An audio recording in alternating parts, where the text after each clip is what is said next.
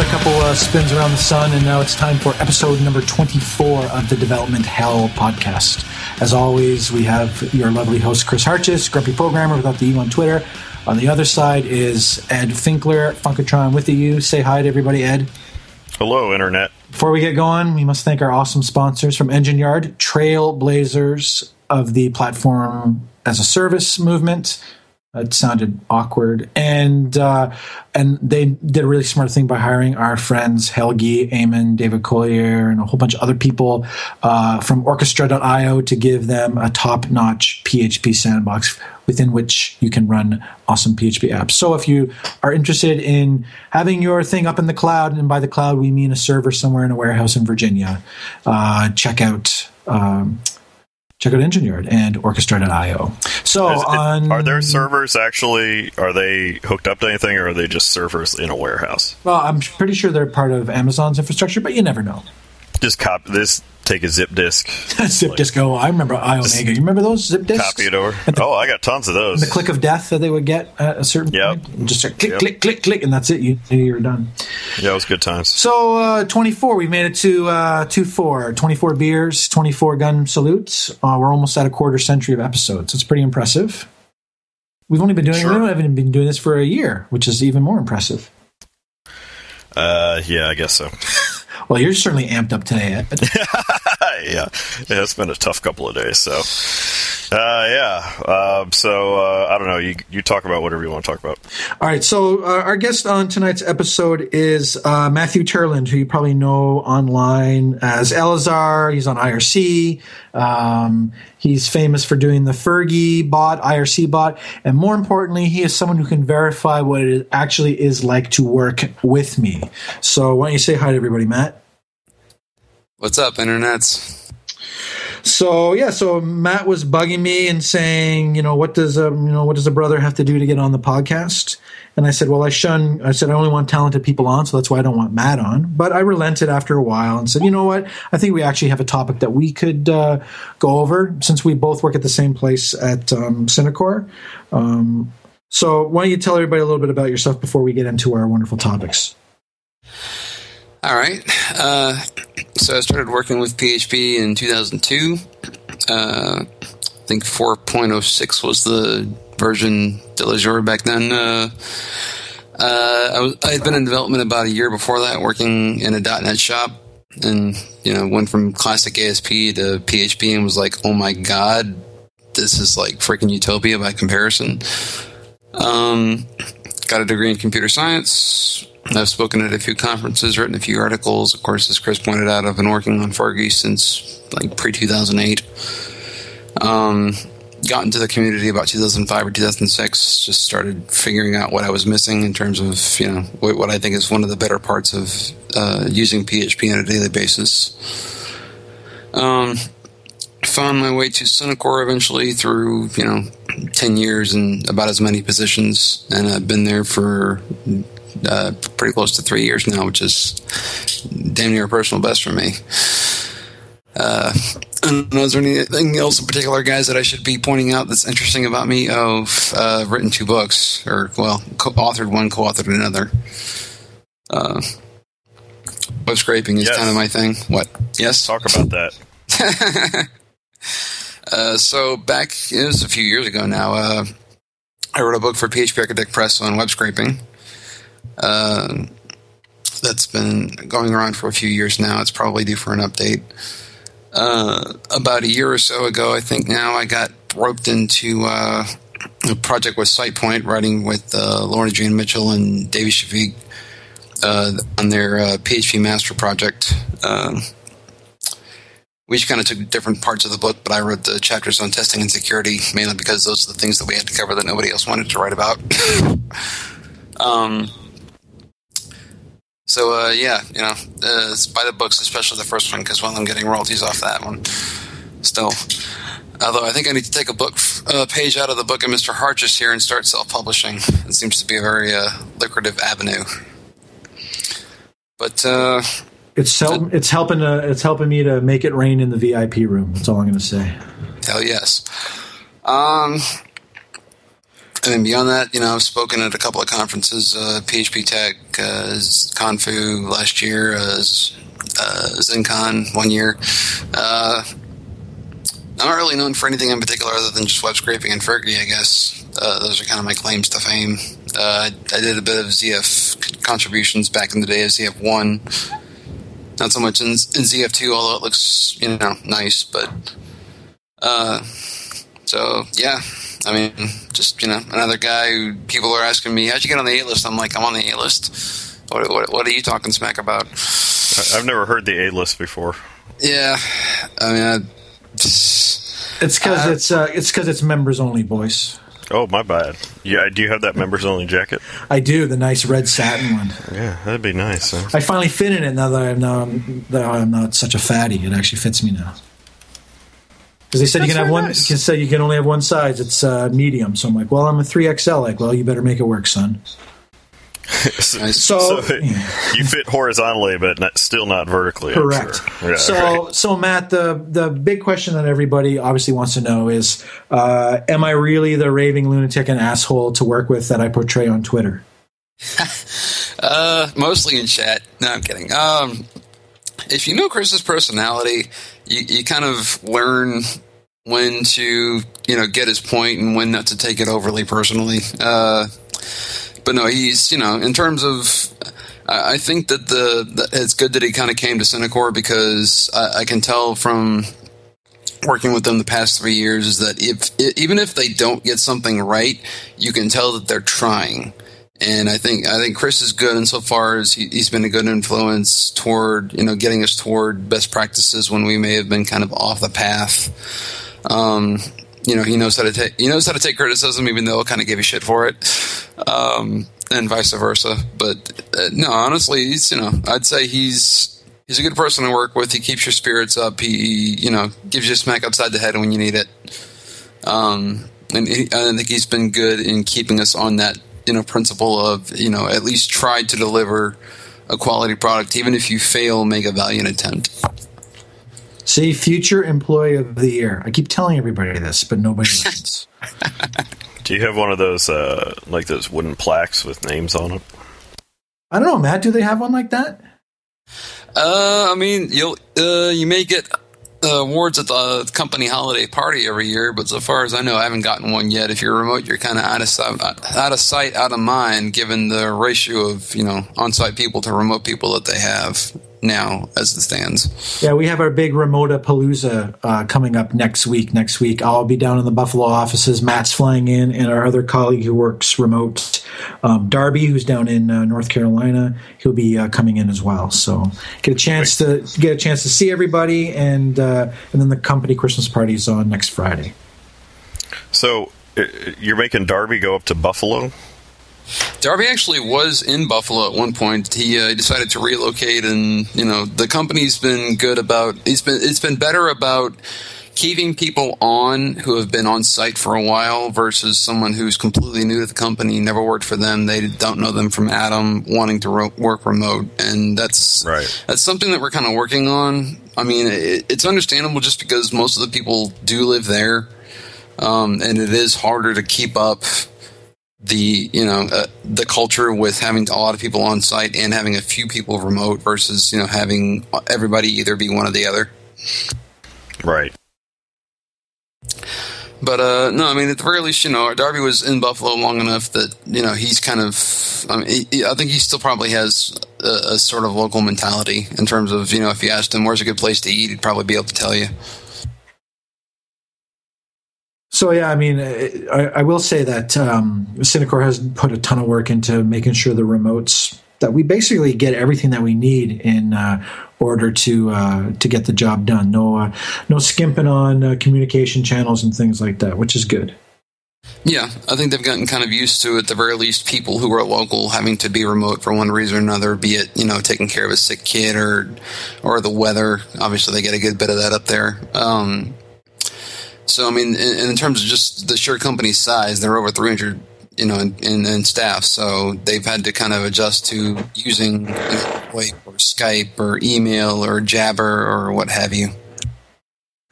So, uh, so one of the main reasons I decided to have to get Matt onto the show was to kind of talk about. There's a few issues that we that we that we see um, popping up at work all the time, and so it's the question of because uh, of course we have our lovely little pirate pad and where we have some things down there. So one of the things is we talk about this. What happens when you can only hire really smart people? Like when you get to the point where your problems are such that you can only hire the smartest and the best people. Like let's take Google for example. They have some really ridiculous problems they're trying to solve, and they're at the point where it may be kind of tough for a junior or intermediate or even an intermediate person um, to come in there uh, and work. And one of the things I see at at Synacor, and I've been there for three months. I'm I'm almost past my uh, 90 days. So I don't know. I, I forget Matt whether you're going to get that referral bonus for me making it through the 90 days. Um, if you do, spend it well. Um, if you don't, well, that sucks. Um, and um, it, it's made me wonder about what you know what sort of things you can do to you know make it easy to get people working for you and get them making positive contributions as quickly as possible because Synacor uh, it is they're doing some really complex things. I know this sounds like oh we're just talking talking awesome about our company because we work for them, but they are doing some interesting things. We're doing them at a very um, high scale, lots of traffic, and there's lots of little bits and pieces that need to constantly talk to each other. So, so Matt, I know we talked about this briefly, I think maybe yesterday or the day before at work. So, I mean, what are your thoughts on like, like, what do you see as are the keys to to getting new people, regardless of skill level, uh, making a quick contribution?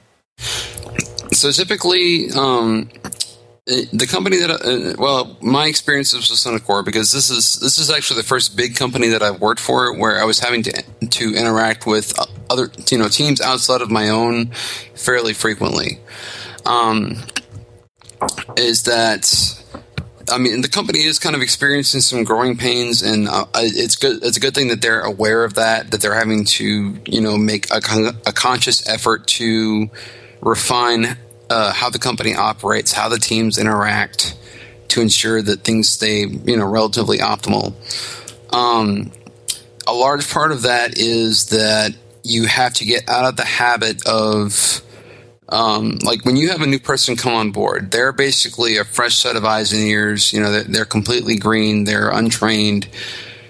Whatever you communicate to them to get them up to speed that should be something that you document. It's a lot like you know, uh, you and I would say if you have to do something more than once, automate it, and that's that's basically, um, that's something that you, you know, you want you want to automate in the sense that you can give a new person something at the very least to refer to, a resource, uh, a reference, a wiki page, a document, whatever to give them that information simply for the fact that you don't have to necessarily communicate it a second time.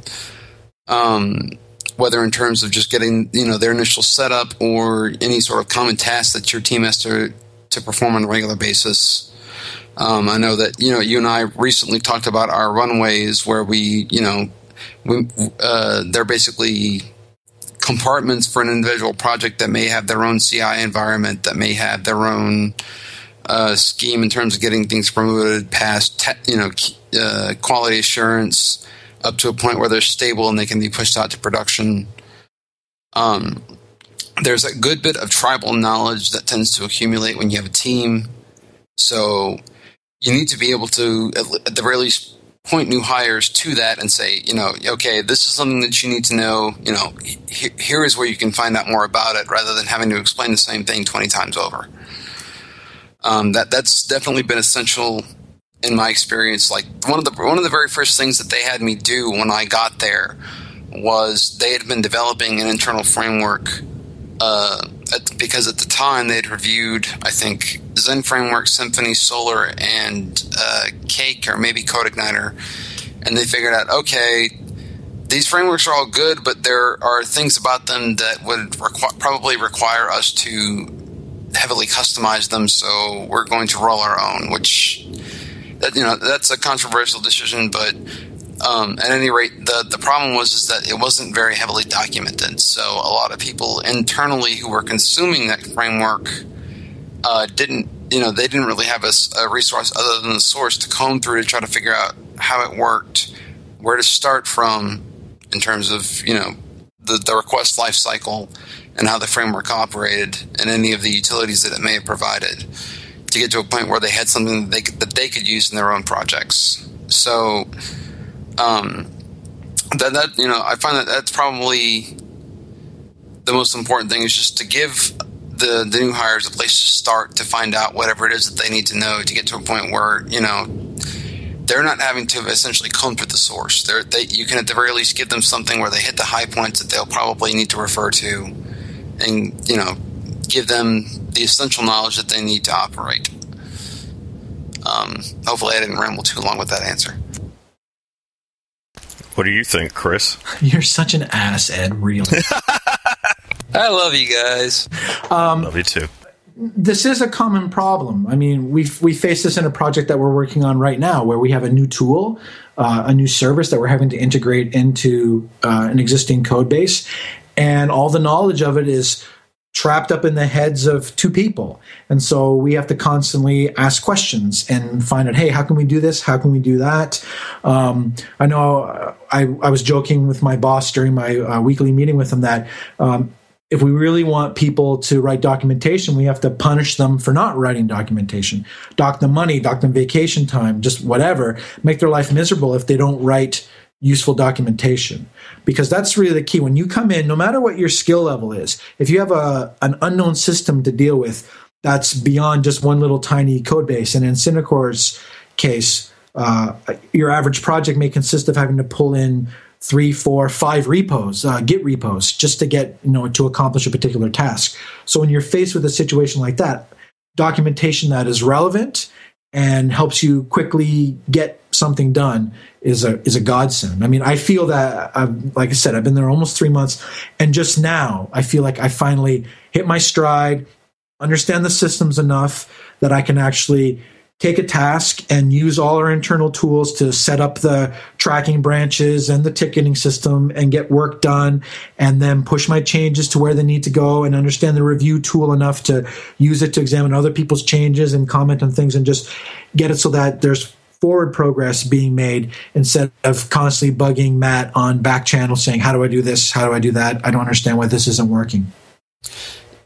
I completely agree, and honestly, it's like like I say, it's it's it's it, it's largely habitual. When someone asks you a question, you should be writing that shit down because that indicates a failure on your part to include that particular concern in the documentation. Um, and every time that someone has to come to you with a question, that's an indication that the documentation is insufficient. You need to to beef it up. Um, like recently, the, the, the project that Chris alluded to that we've been working on, um, there there came a point where the architect had been moved off, and I basically, in order to onboard Chris and a few other people to try to get it to a point where it could be feasibly delivered uh, at a certain date, I had to do a brain dump onto a wiki page to tell them, you know, these are the repos that we're working with. Uh, you know, here's where the runway is. Uh, here's how you develop components against this service. You know, the things that really hadn't been documented before that were basically all in my brain, just you know, based on my experiences working on the project, uh, that weren't really located anywhere else unless you knew exactly who to ask. So you know, that that's one of the more important aspects of, of documentation is just a simple bus factor is you know if this person is not available or for whatever reason you know gets hit by a bus literally uh, that you know you won't have that knowledge anymore so um, that, that's something you know like I said that's a habit that you have to develop when you're developing a new project to get people on board you have to be able to tell them you know simple things and anytime that you have you bring somebody new on board you have to take that as a learning experience uh, as to how you're educating newcomers. So, Ed, what's things like at the greatest startup ever? I mean, do they? Uh, you guys have a lot of internal documentation that gets updated, or you guys just kind of winging it all the time? I'm curious. I'm not try, not trying to be facetious, but I'm kind of curious. We pretty much wing it. Um, uh, that's not 100% true, but we have a wiki page uh, on uh, or a, a private uh, one of our private repos on GitHub has uh, we just use the wiki in there to store some stuff. So there's definitely some there there's uh, there's definitely data in there, but I think that um, one, we should probably do more, but at the same time, we are a much smaller organization than Synacor is, and so I think as you get a, I, I think we haven't quite hit that threshold where it's like if we don't do that, it's just a constant disaster. We're still we're we're kind of pushing it, but we're probably still at the uh, at the acceptable edges where you can just use uh, oral tradition to kind of pass things on. Um, and uh, so there's there's not because like on a given project you might have you really only have one to two developers. Um, and that that uh, that I think makes it easier to uh, get away without documenting stuff uh, clearly. I mean, it's, so it's not the case that like, well, we have a you know an extensive framework that we keep pushing out, and it's all customized and and like 20 different people are having to work with it. It's not like that. So we have, I think there's sort of a threshold you get to where you really can't get away without doing it. And I don't think we've quite hit that threshold yet. But there's also a thing where I think some of it goes along with sort of, um, uh, being in a position where you feel like you can actually slow down a little bit and spend time to do that stuff. And some of that, a lot of that has to do with like economics, right? Uh, if you have the money to, like, if if you sort of stabilize a little bit, um, and you're not constantly rushing all the time, you can slow down a little bit and kind of do that stuff. Um, and maybe we're not quite at that point yet. Uh, so yeah. What's the size of the uh, company you're working for at at the moment? Uh, what we have thirteen or fourteen people.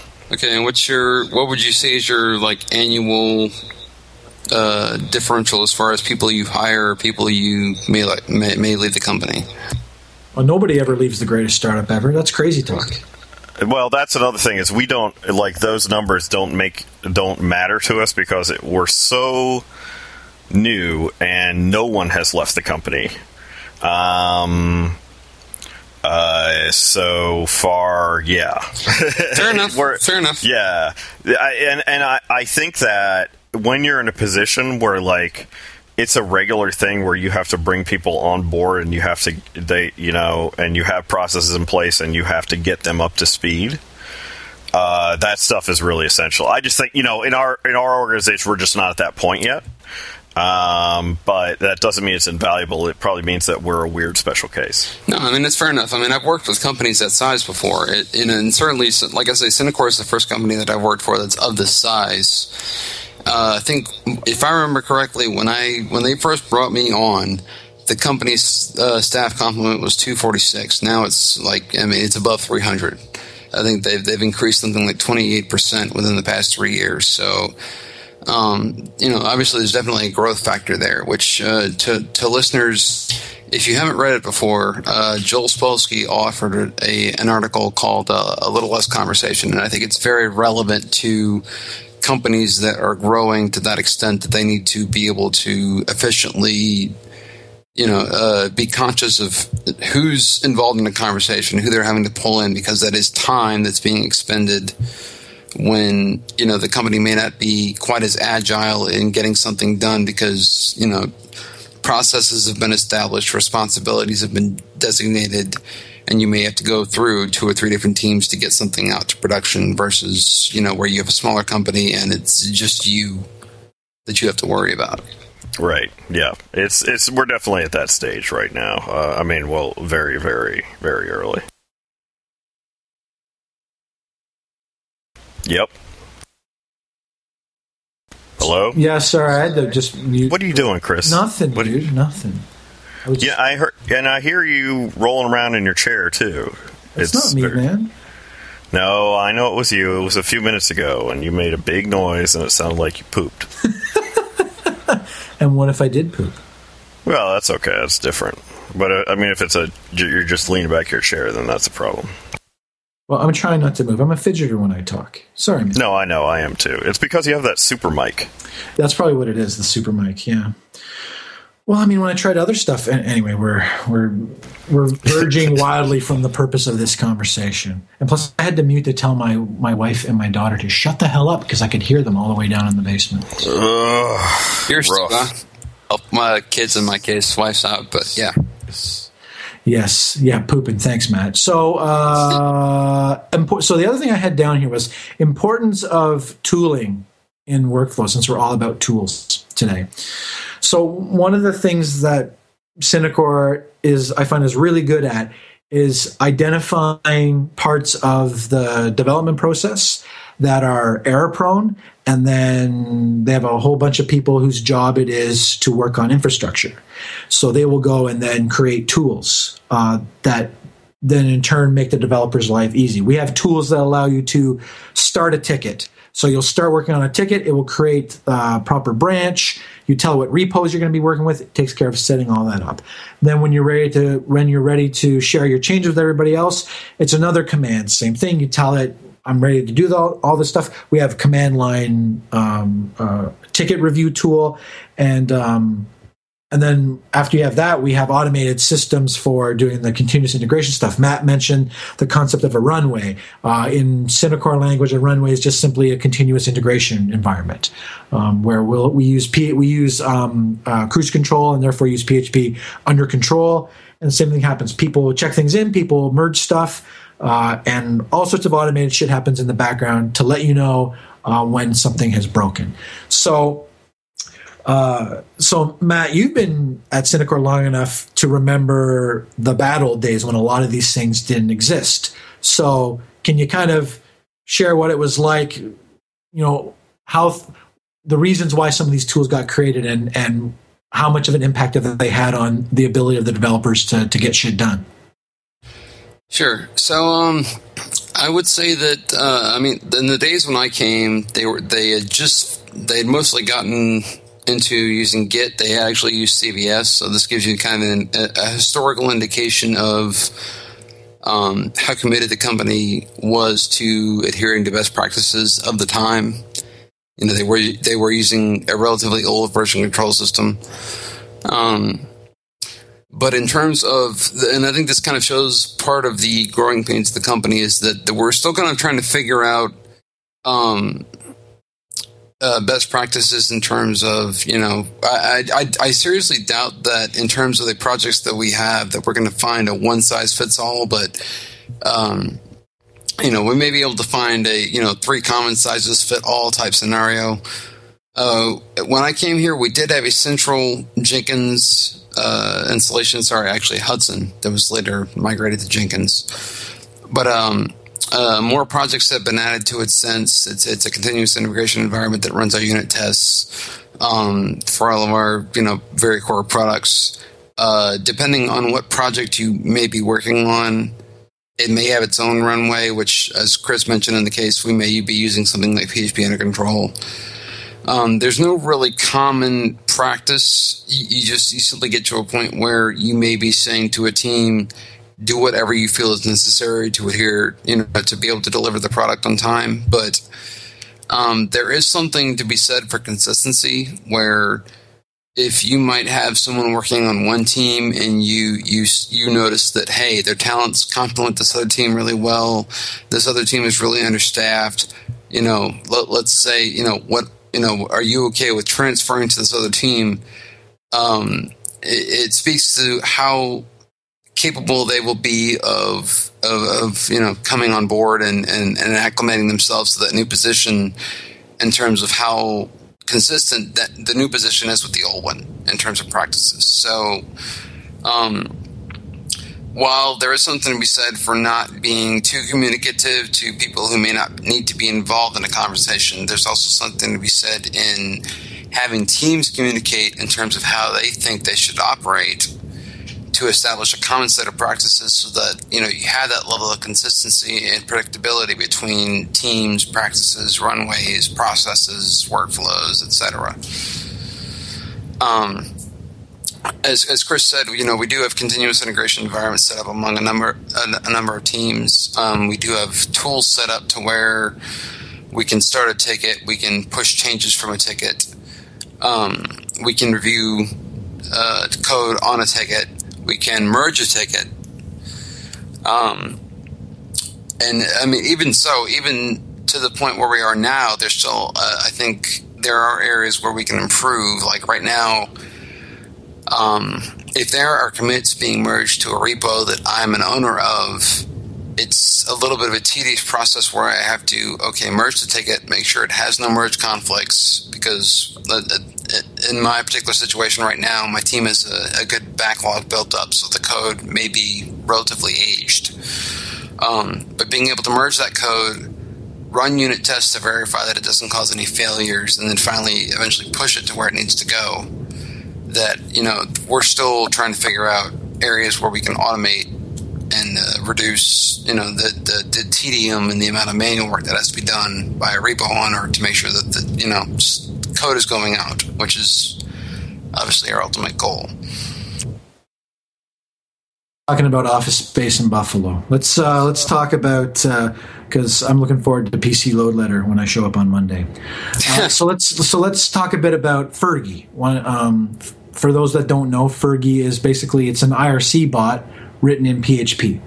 So, Matt, why don't you talk a bit about Phergie, why you started, what it's being used for, and, and what you're thinking of doing with it going forward? Sure. So originally there was a bot in the PHPC channel on the Freenode network. Um, AI was it was a decent bot. Um, the the the owner, as it were, CNB, uh, never got around to open sourcing the code just you know, I mean, he's like the rest of us. He's got you know 10 million things going on at any given time. Um, but we basically we had to rely on him to to make any changes that we wanted. So it's like, all right, well, you know, I, I have some time that I can invest. Let's get a bot out there that you know is open source that the, the, the patrons of the channel can contribute back to. And so it, it, initially prototypes that I did were in Python, but you know, it sort of made sense that in the end it was in PHP simply for the fact that there was something that, that any patron of that channel would probably know. Um, so that project started. Uh, I know it was pre 2008. It was probably like 2007 or so. Um, that I, you know, I started writing source. It was a friggin' mess and a half. Trying to learn myself how to write programs that were or scripts that were, you know, easily reusable, consumable, understandable by other people, and so forth. Um, the project's been going on since then. We're currently working on version three, um, kind of getting to a point where we have things like Travis CI, where we have you know tests that are being run against different versions of PHP, where we support Composer, where people can pull in our lower level components to uh, parse IRC messages to generate them uh, to act as a very basic event-based client and so forth to make those available to other people who may want to, you know, write completely different implementations of a bot. For all I know, uh, I went to a, a, a, PHP Tek conference where you know someone recognized me, went up, said hello, started a conversation. They had used the design, basic design of Phergie to write a bot that uh, performed in a, uh, a three dimensional MMORPG to do you know various tasks. So it, it, was interesting seeing someone using something that I had come up with in that particular way. Um, I mean, as far as right now, we uh, the latest thing that we're kind of toying with is a client implementation that's based on the React library. Which, if you haven't checked that out yet, I would highly recommend that you do so. Um, Igor Wiedler, I believe, is the court, you know, the sort of lead developer on that project. It's got a few contributors. Um, it's sort of based around the idea of bringing a lot of the concepts that were focal to Node.js's popularity to PHP. Um, but we've, we are currently working on a basic IRC client implementation where uh, someone could, you know, include the client simply listen for events and then be able to send uh, other events out to the server. Um, so that's kind of where the, the project is now. Um, I mean, it's still, you know, the, the version 2 is still being used in a number of channels on the Freenode network. Uh, we still get the occasional pull requests. Um, I mean, it, it's really been my project to kind of learn about streams and you know good design, um, designing something to where it's it's easy for somebody else to pick up and they can easily contribute back to the project. That was kind of my focal goal from the beginning. So uh, yeah, I mean, uh, if anyone's interested, by the way, there's uh, we're under GitHub.com/Phergie. That's kind of where all our projects are housed. Um, that's kind of where things are for the moment. Unless you guys had any other particular thoughts or questions. No, I just find it interesting that you could write a, a bot um, for IRC in PHP because PHP doesn't strike me as the uh, the typical choice for a language um, for doing, you know, essentially what is server side code or pseudo server side. I'm not quite sure how you would consider an IRC bot written. Usually, usually it's kind of written in a specific language. I know I know for the baseball league that I'm in, we have a very simple bot that rolls dice for us. That's super simple, not complicated at all. It's just kind of interesting. Yeah, I mean, honestly, it's probably not the the language that I would pick from a standpoint of okay, this is what the language was designed for, or it's what's most capable of performing this task. Um, I'll admit to that uh, and maybe on principle it's not necessarily a good thing, but I was my goal with the bot originally was to provide something that its users could contribute back to, and most of those users are going to know PHP. So whether PHP is the best language for the task or not, you know, it's not necessarily the the only consideration. It's that you know what what are people going to be most capable of using coming in knowing nothing else about the project? Uh, how can i enable them to contribute back to it? So like i say in this instance most of the channels that the bot occupies are, are uh, focused on php in terms of their you know, theme or what have you. So even if PHP as a language didn't make the most sense from a technical standpoint, it made the most sense from a social standpoint. Yeah, I can never underestimate the social component to these things. I mean, you got to you got to write it in something that everyone else can understand, right?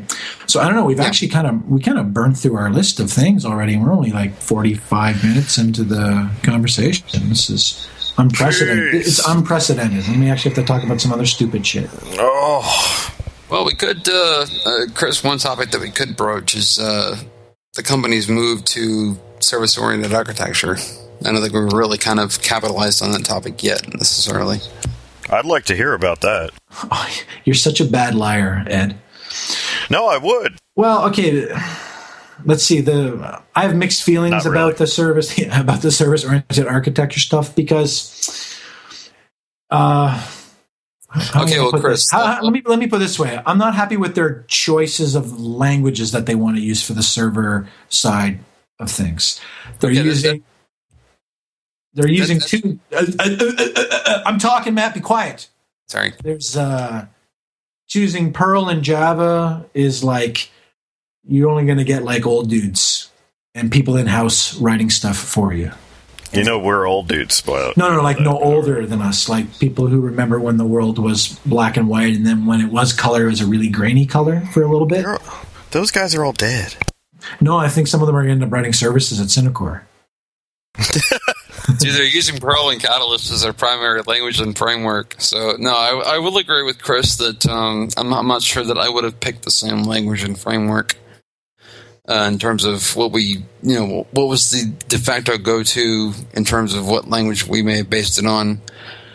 Um, in the case of Java, it was, I think that was more a business decision where we had instances where we wanted to integrate with a product that was primarily Java that just, it made more sense to build it on Java and Jersey for the simple fact that, okay, we, we may, you know, we may have to throw more hardware at it to make it scale, but in terms of what it enabled us to do with the minimal amount of developer effort, it made more sense. Um, Perl and Catalyst, I, I, admittedly do not understand at all in, in terms of uh, you know people like who we can hire that can develop all these services. Um, I mean, I, I can say that I personally have not seen a REST frame, a REST focal framework in PHP yet that I would recommend to any other person who wrote PHP. So, um, I mean, that that may have been a defining factor. I mean, yeah, they could probably find a lot more people who can write PHP, but in terms of architecting code that is maintainable and intuitive to the level that they can bring somebody on fairly easily and not spend for freaking ever onboarding them.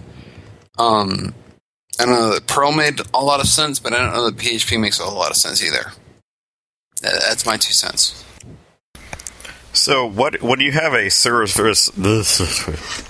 service oriented architecture, just tell me what the hell you mean by that. Is this you, you mentioned RESTful stuff? So, uh, can you give me a a real brief, broad overview of sort of how your stuff works? Sure. So, in the beginning, back when, um, our front end layer does a lot of what we would, you know, a lot of the things that we'd want to abstract out to services, things like database calls or caching or, you know, getting various types of data, uh, things that may be associated with a particular user, uh, things that we may need to pull down and process from other services like uh, feeds from AP, for example, for news. Um, and being able to have a fairly lightweight front end that consumes those services. Reason being that we're we're kind of branching out into being able to support mobile devices as well as having you know your average user browsing to a portal style website from a, desktop or a laptop. So um, having those services and having them be easily consumable from both a you know a browser consumed front end or a mobile device consumable front end uh, becomes increasingly important. So um, we're still kind of figuring out our way. I mean, REST is definitely a predominant uh, architecture in terms of how we, are organizing our code, but um, I think I think we're still kind of figuring our way in terms of, say, having a client consume a JSON response versus um, having a, a front end uh, contact a service and getting a fully markup rendered uh, response that they can easily present to the user. Um, uh, like I'll give an example. The Chris, the project that Chris and I are working on right now uh, we're consuming a service that is fairly comprehensive in the data that it provides. So you may have any, you know, any amount of metadata available about a particular news story in terms of you know images or uh, sources that originally presented you the content for the story or what have you.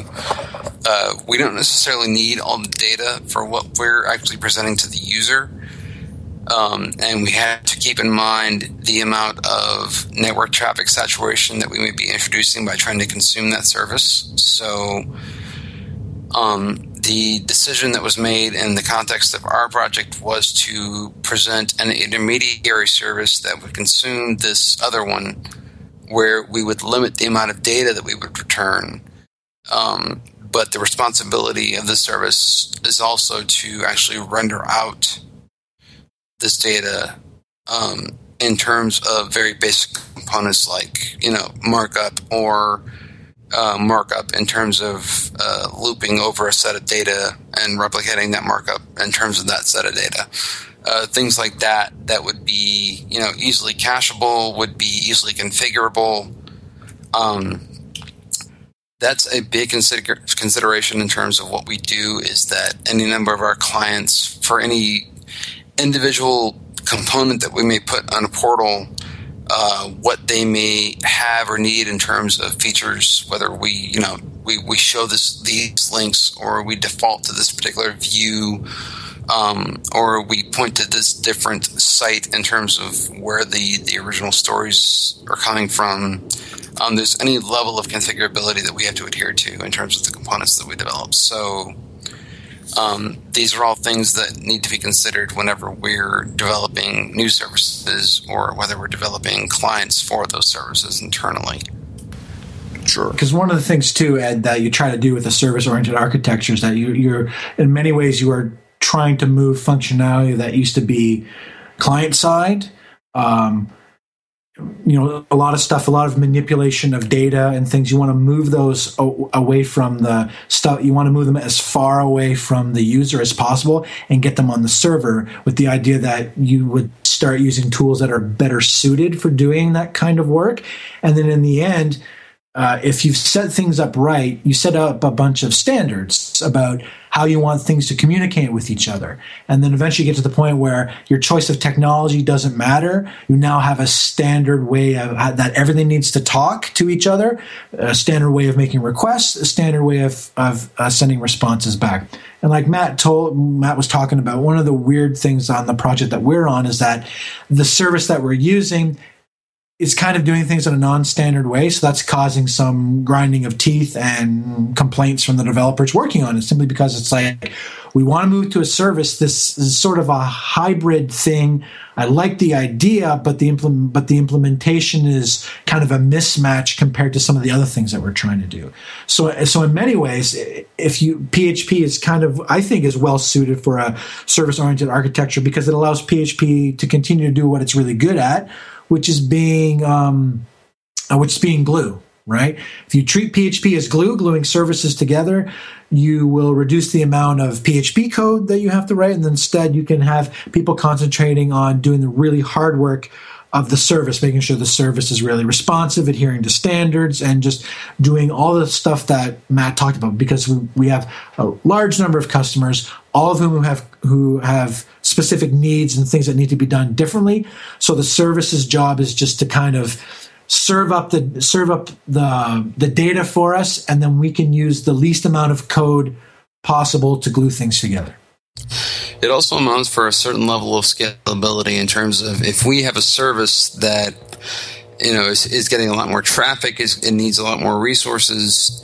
We can we are able to you know internally develop that service and scale it out and have that be transparent to the consumers. So, in terms of our overall overall architecture and uh, resource allocation, in terms of you know servers, CPU, hardware, whatever, um, it allows us to be more flexible and more adaptable depending on you know what service may be getting more traffic.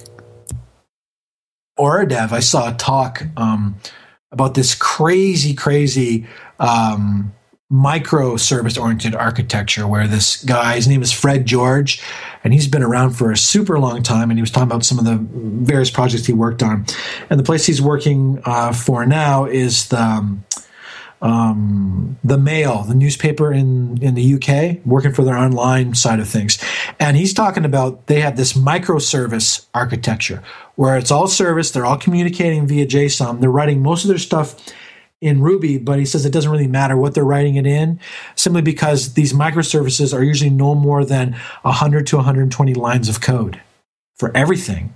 Uh, and to me, that's that's taken the taking the service oriented architecture um, to some really to, to some extremes that makes me wonder about how scalable is that what kind of overhead do you have in message passing if you have instead of you be talking to one service now to get a particular task done you may have to talk to three or four microservices that actually made a lot of sense to me just because i mean bear in mind for any level of services that you have you can do something like throw varnish in front of it and be able to cache responses. So, uh, as an example, I know that the project that we're currently working on, uh, it, it acts in terms of both sort of a data firewall and that it limits how much data we have to fetch and how often.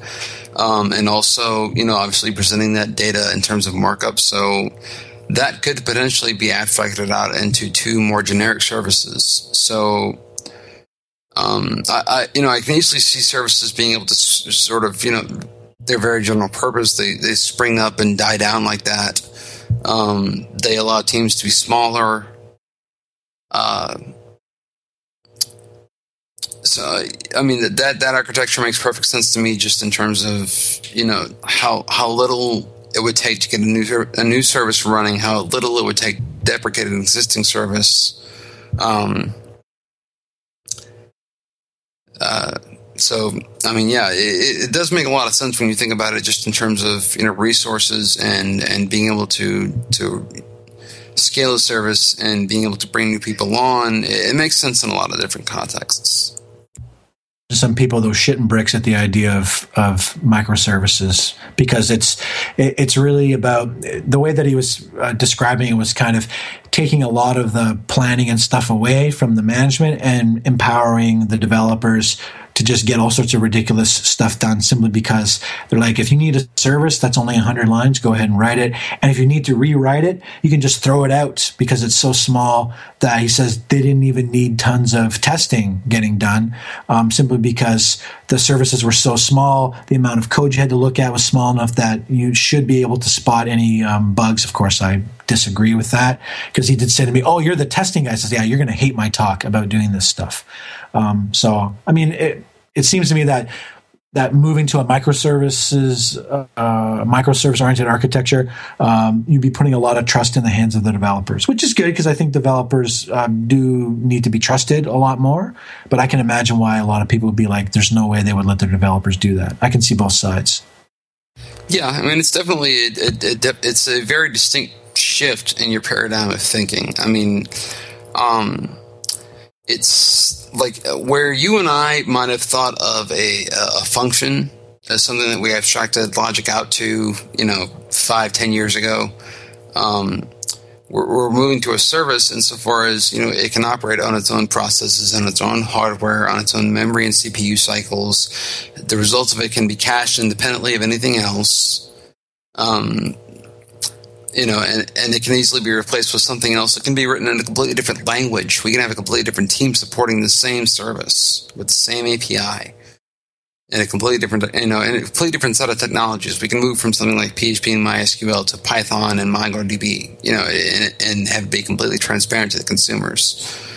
Um, it's just it, it that sort of architecture allows us to abstract very small amounts of functionality, you know, following sort of a Unix like philosophy of do one thing and do it well, um, out to a separate unit that's to some degree is expendable, you know, it's easily resurrectable. It, it allows companies as a whole, as large as they may be, to sort of turn on a dime, as it were. Thing about uh, in meetings going forward at work, we should start planting that seed of uh, the microservice oriented architecture and see how long till. Uh, I wonder how many weeks it'll take for us to talk about it before we get told to shut the fuck up about it. well, speaking to back to uh, our the consequences of hiring really smart people, part of the problem with that is that really smart people tend to be very opinionated. Um, and a lot of times those opinions will conflict. So if you don't have uh, you know a sort of process of resolution or um, you know, a, a, good uh, organizational hierarchy if, if you do have one. Um, there can be a lot of disparity in how things are implemented. It can present a lot of conflicts, a lot of problems in terms of how thing, you know, how systems operate together. So, I mean, it's it, it does get to be difficult when you have a group of people who are very intelligent but have very different ideas about how to do things. And you really do need to have, you know, I, I guess some sort of a, a, BDFL, as it were, as far as, you know, a final say in, okay, this is how things shall be for, for the sake of consistency. Yeah, I'd say that's the case. I think that. What? Go ahead. Why are you interrupting me? You're interrupting me now. Yeah, I'd say it's. I mean, somebody's got to make decisions about stuff. Um, I think that the smartest people I've ever met are usually ones who are uh, uh, very, or at least I don't know what what does it mean to be smart. That's a whole other question. But I think the best um, developers I've run into have always been folks who have been very aware of. Uh, the fact that other people were going to have to interact with their code, so being able to understand it was really key. And uh, I think um, I think that's a that's a that's something that I, I, I think is often times the case when you when you're writing something you don't think about that as much as you should. Um, and I think that's really important. I think I, I think when I'm really conscious of the fact that somebody else is going to have to work with this code and try to figure out how it works, I usually it usually affects how I write stuff it's definitely uh, something to watch out for in terms of like the architects at our company are great in terms of predicting the the higher level implications of the code that they're writing in terms of okay you know, if we try to consume the service directly, it's going to be way too much traffic over the network, and it's going to really degrade performance. Versus, you know, an architect having to actually get their hands dirty and write code that's actually going to be used, and you know, at that scale. Um, and be, be, you know, being mindful of the quality of the code that they're writing. It, there's a large sort of degree of separation in terms of dealing with the the individual systems like caching and database servers and, and whatnot that a code will be running on versus the code itself and how well it will perform in those environments. Um, and it, it's it takes a lot to be conscious of that and to um, to be uh, effective in both environments. I think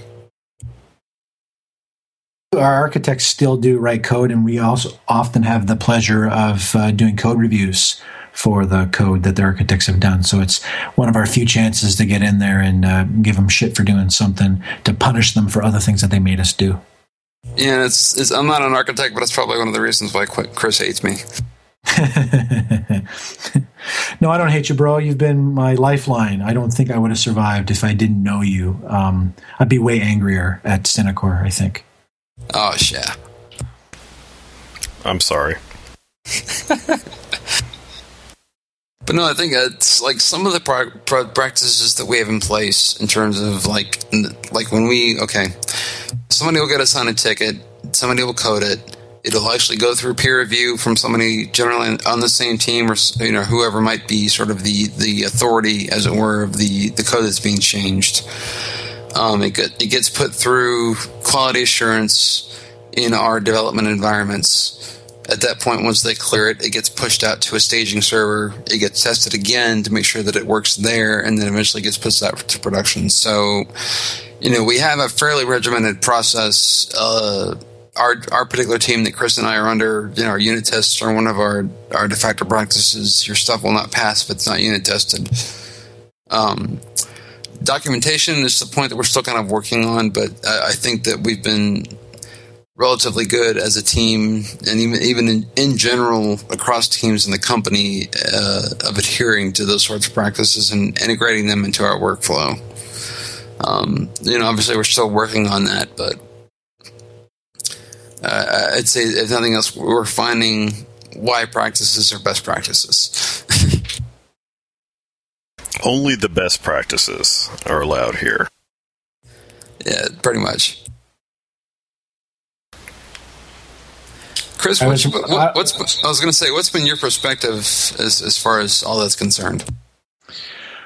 Well, I just felt so the thing is i'm i'm not the type of guy who has a humongous memory i tend to write lots of stuff down uh, so there was really for me uh, uh, a really overwhelming amount of information that i needed to learn just to get the to get to the point where I could say, okay, I've been assigned a task, and uh, uh, how am I actually going to go about doing this? The, the kind of the, the thing to understand is that my position within the group is not the same as Matt's. Matt actually, we're in a group. That group has three teams. Matt is on the um, the homepage team, uh, but I work for the group, not for a specific team. So my role is kind of different. The whole thing is supposed to be I'm there to help all the teams out, get shit done. So sometimes I will be working on I these days I am working a lot with the homepage team because they have this project that they got to get done and we're on target to get it done for the end of January. But otherwise I kind of I'll spend some time on this, I'll spend some time on other things. So the fact that I'm kind of floating a bit and not assigned to one particular project also causes a little bit of a little bit of angst for me. Yeah, I know I do have uh, anxiety issues from time to time related to work. I know people are shocked given the way I run my mouth all the time. So, um, so I found it kind of overwhelming just to learn just to learn enough about how to actually go and do something, which uh, which makes me all the more impressed um, that when we get interns that get hired on full time because given i'm thinking well these interns are only here for i don't know what's the average length that an intern is with us before the decision is made to bring them on matt That's actually a question. I'm not sure. Uh, I do know that I think it's customary for us to bring them on over the summer, just because they tend to be out of school for that length of period. And uh, in terms of you know, three months roughly is is probably how long we have them before we're like, all right, you know, this person's good enough to bring on, or you know, they'll, they'll eventually move on. But um, yeah, I mean, that's you know, we, I think it's interesting. I think because in terms of what what little I've seen of, of internship type programs, we don't have people working on on uh, you know on, on low hanging fruit. They are taking on real tasks that a real developer would take on if we had the time and the resources. Um, you know, typically tasks where the, you know it may be tedious, but they will learn a lot. Um, in the case of you and I, I'm, I'm kind of glad that we are planning on bringing uh, our, our team's intern on full time just because it's been great when I've had tasks that I want to work on myself that I want to get done just for the sheer fact that it'll make our lives easier. That I just do not have the the cycles, the hours to put in. That I can be like, all right, go do this. If you, if you need, you know, if you have questions, come to me. But other than that, I'm going to leave you to do it. Uh, you know, I may toss out a few links uh, for resources or a few people to refer to, but I, I can generally trust that they'll be intelligent enough, uh, having gone through our, you know, the hiring process or the intern screening process or what have you, that they'll get the job done. Um, so, you know, going back to our topic of, you know, the, the, the problems inherent in hiring smart people uh, I will agree that there are problems and that you can have, you know, certain growing pains associated with that. But at the same time, you can trust that you're dealing with relatively intelligent people and that are relatively reliable that can get stuff done, even if they're, you know, whether they're an intern or an architect. Um, so yeah, that's that's been certainly been an interesting aspect of working at Synacor as as they've sort of uh, more heavily integrated their internship program into uh, the majority of the company. Funny when they sent around an email uh, that they're going to be have that um, job shadowing thing going on, where I guess they're going to bring college kids in so they can see what actually goes on. I was joking with my wife that I should ask them if they want to send some some poor college student to drive up from Buffalo and go and come hang out in my office while I work for a day. see how remote people really get their work done. I mean, they honestly, the company. Uh, uh I kind of wish they put the same level of effort into hiring remotely, but they have been very good about hiring locally in terms of you know going to job fairs, going to colleges, um, you know, sending their their own developers, their own architects off to to you know sort of speak for the company, um, hiring interns. So I mean, you, you can tell that they are trying to cultivate. Um, cultivate you know cultivate their staff locally where they can. I just you know like I say, um, the, I'm not sure that the company's quite reached the point where they're they're as open to remote developers as they are to local people. Um, and and I, to some degree, I can kind of understand that. I just you know.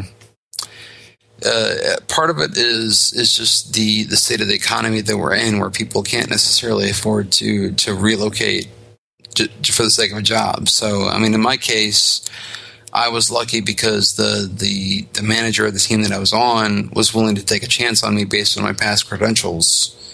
Um, and now I'm on a team that might not have necessarily done the same thing right out the bat, but um, but was willing to do to hire me or to receive me from a transfer based on you know that plus my previous experience with the company being you know capable of being remote for you know two years. Um, so, I know that they're kind of expanding out of, out of necessity to be able to do things like acquisitions or you know uh, capitalizing on a particular focus of talent in another area. Um, and I mean, they have the infrastructure for it. Um, it, may, it may take some adjustment of the management thought, you know, as far as where their mindset is and being able to manage teams that are hybrid, you know, remote people and local people. But um, I'm, I'm, optimistic that over time we'll get to a point where you know that's not necessarily as as as much of a challenge.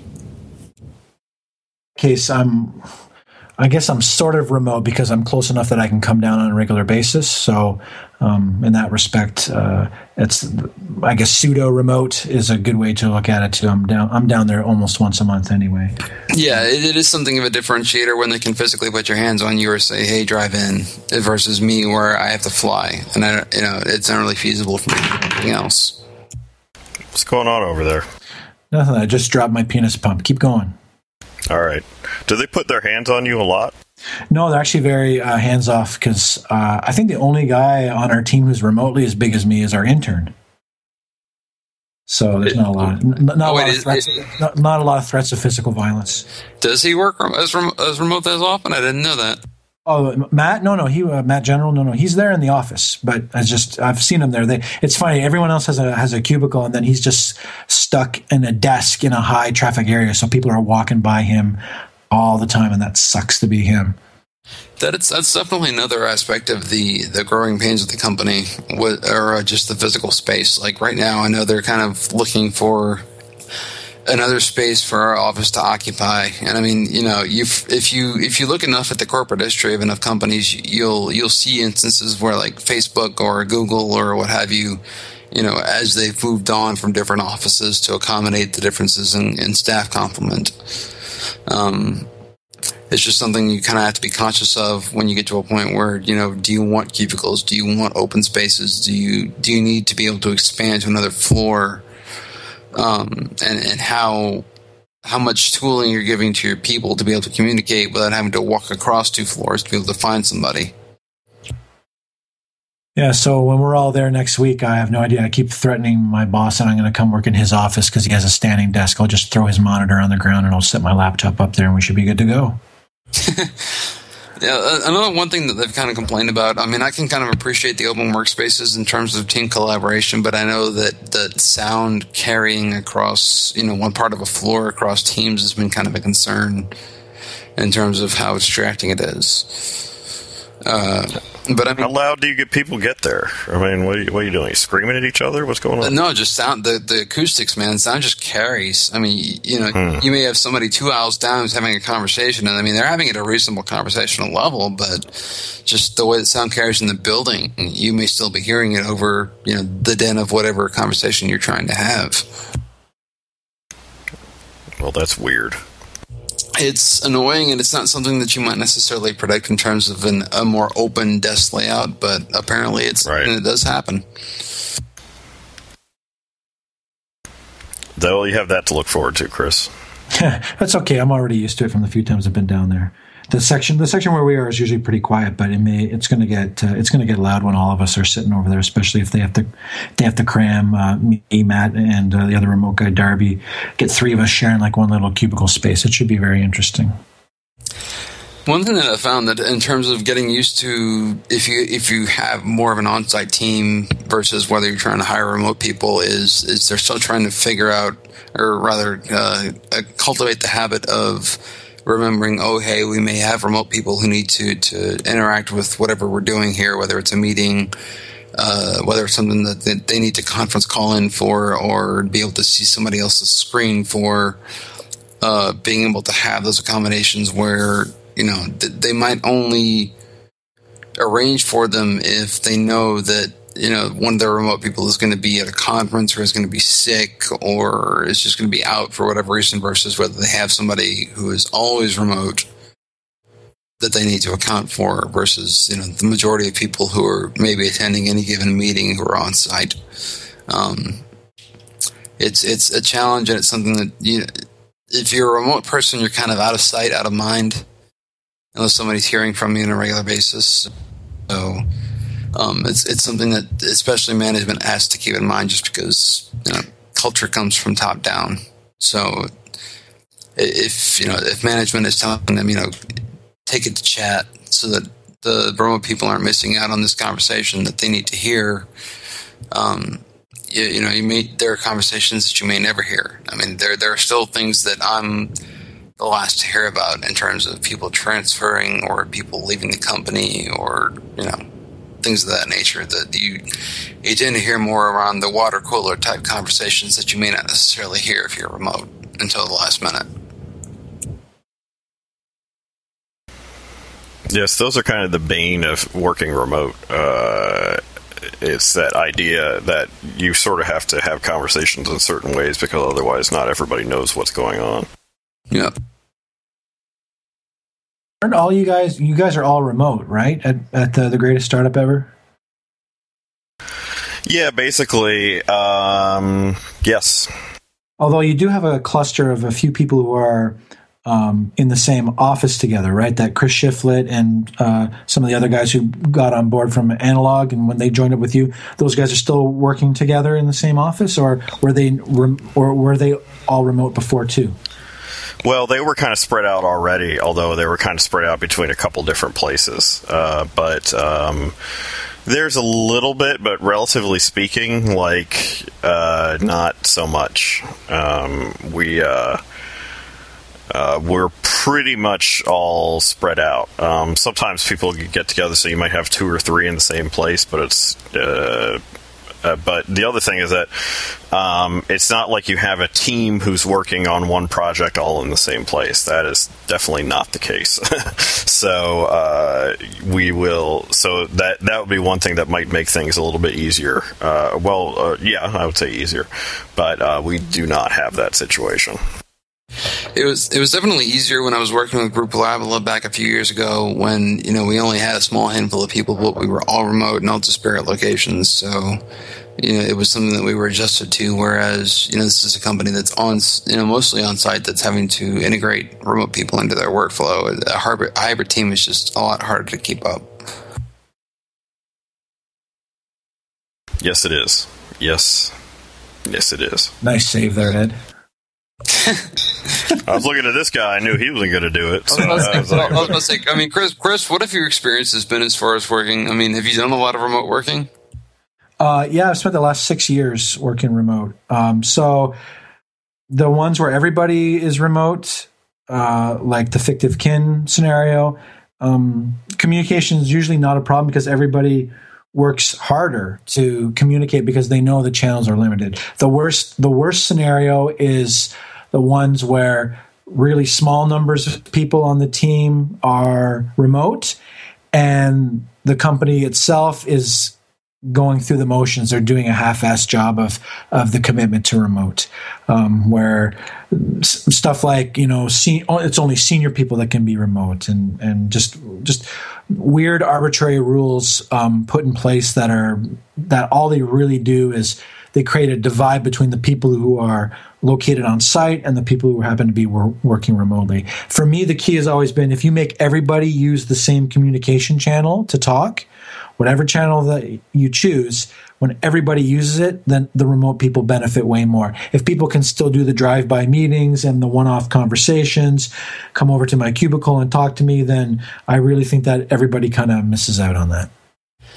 I agree, and I think the the, the tool chain is definitely a necessity, but it's it's mainly the mindset. Like, I mean, I've seen, um, an office, uh, well, sorry, two offices within an hour of each other. One of them uh, shrinking in staff complement, and eventually getting to a point where it was just one person working remotely and it's just it's a matter of communication of the other office as to whether or not you feel like you're completely insulated or alone or you know whether you feel like you're remote and not really hearing whatever conversations may be going on uh, just by how much people communicate with you so it, it's just i think it's a largely a mindset in terms of oh there are people that need to hear what's going on or need you know need to be aware that you know that we're we're mindful of them, we remember them, we want to include them in terms of how included included you feel in the community that you're working for.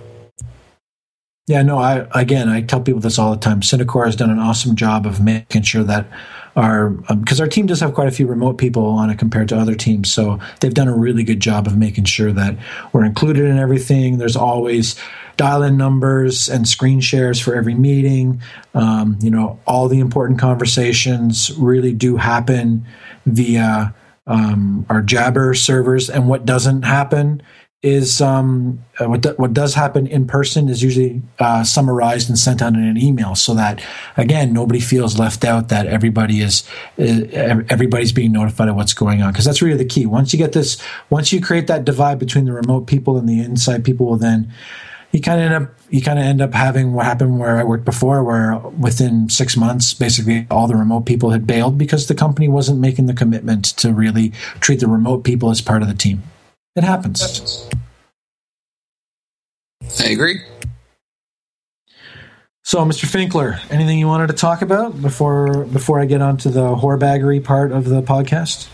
No, let's get right to the whorebaggery. All right. So, being a self promoting person that I am, um, earlier this week I launched my new little venture that I'm doing, thereby further uh, expanding the Grumpy brand and my plans for world domination, where I launched my uh, Grumpy Learning website, so grumpy learning.com, where that eventually that will be the home for my books. And also, I'm launching uh, an in person, well, in person via online um, course uh, PHP testing boot camp, three sessions, uh, 90 to 120 minutes every time, where I'm going to show you how somebody who actually knows what they're doing about programming and testing, how they actually, how to make test centric development work and to, sh- to show you how to take code and massage it and uh, make it do all the things that you need it to do and also to make it testable. So um, space is limited. There's nine tickets. Three are already sold. Classes start right in the new year, um, January 4th.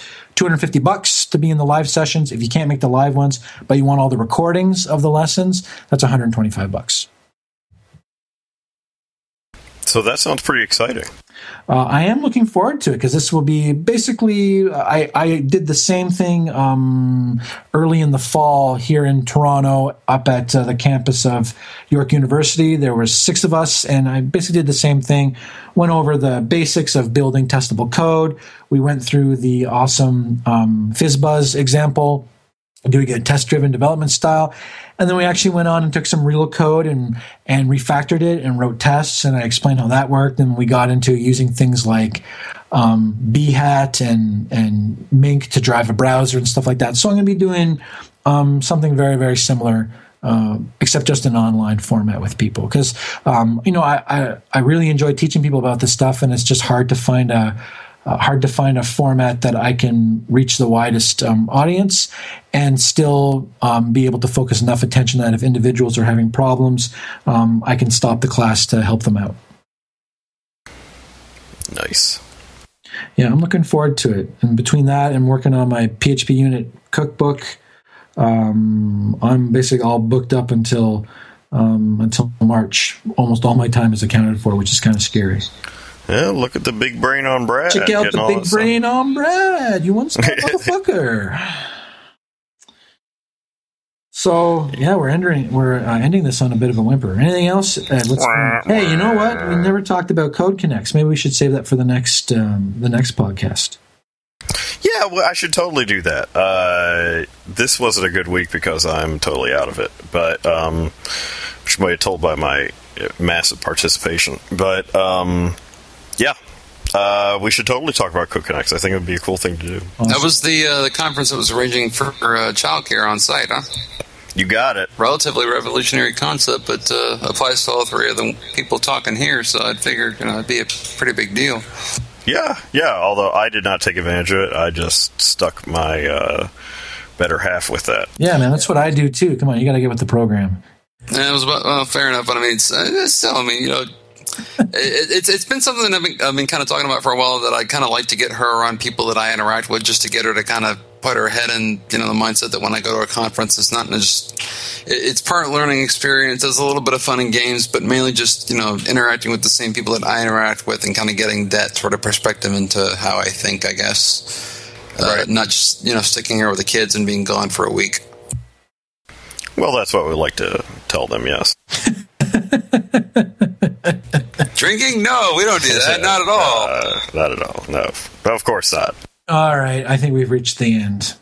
So once again, this has been episode number 24, 24, 24 beer. I wish I could have a 24 beer right about now after talking about all this stuff. Just to Yes. make myself blotto so I can go to sleep. So this has been episode 24 of uh, the Development Hell podcast. You can find us uh, online at devhell.info where you can find all our episodes uh, all the way back uh, to the beginning. Um, oh, my screen just died on me here. Hold on. There we go. oh my Um, god. Yes, I know. I got distracted. I had the lights off, and the and the um, and my monitor went blank, and I got distracted for a second. So we're yes. so uh, you can find us on. You can find all our episodes there, along with uh, usually Ed does the post up. They're always very witty and entertaining. You can also find us on iTunes. Please, please, please, please, please rate us on iTunes. Let us know what you think. Um, you can find uh, we're um, dev underscore hell on Twitter. You can find me on Twitter, Grumpy Programmer without the U. You can find Ed on Twitter, uh, Funkatron with the U. Uh, thanks so much, Matt, for coming on. It was uh, a, a good chance to talk to you outside of the confines of work for once. My pleasure. And uh, thank you to everybody that's been uh, watching our comedy routine going on in IRC. Uh, so uh, we'll see you guys all next time. Good night, internet. Lakers.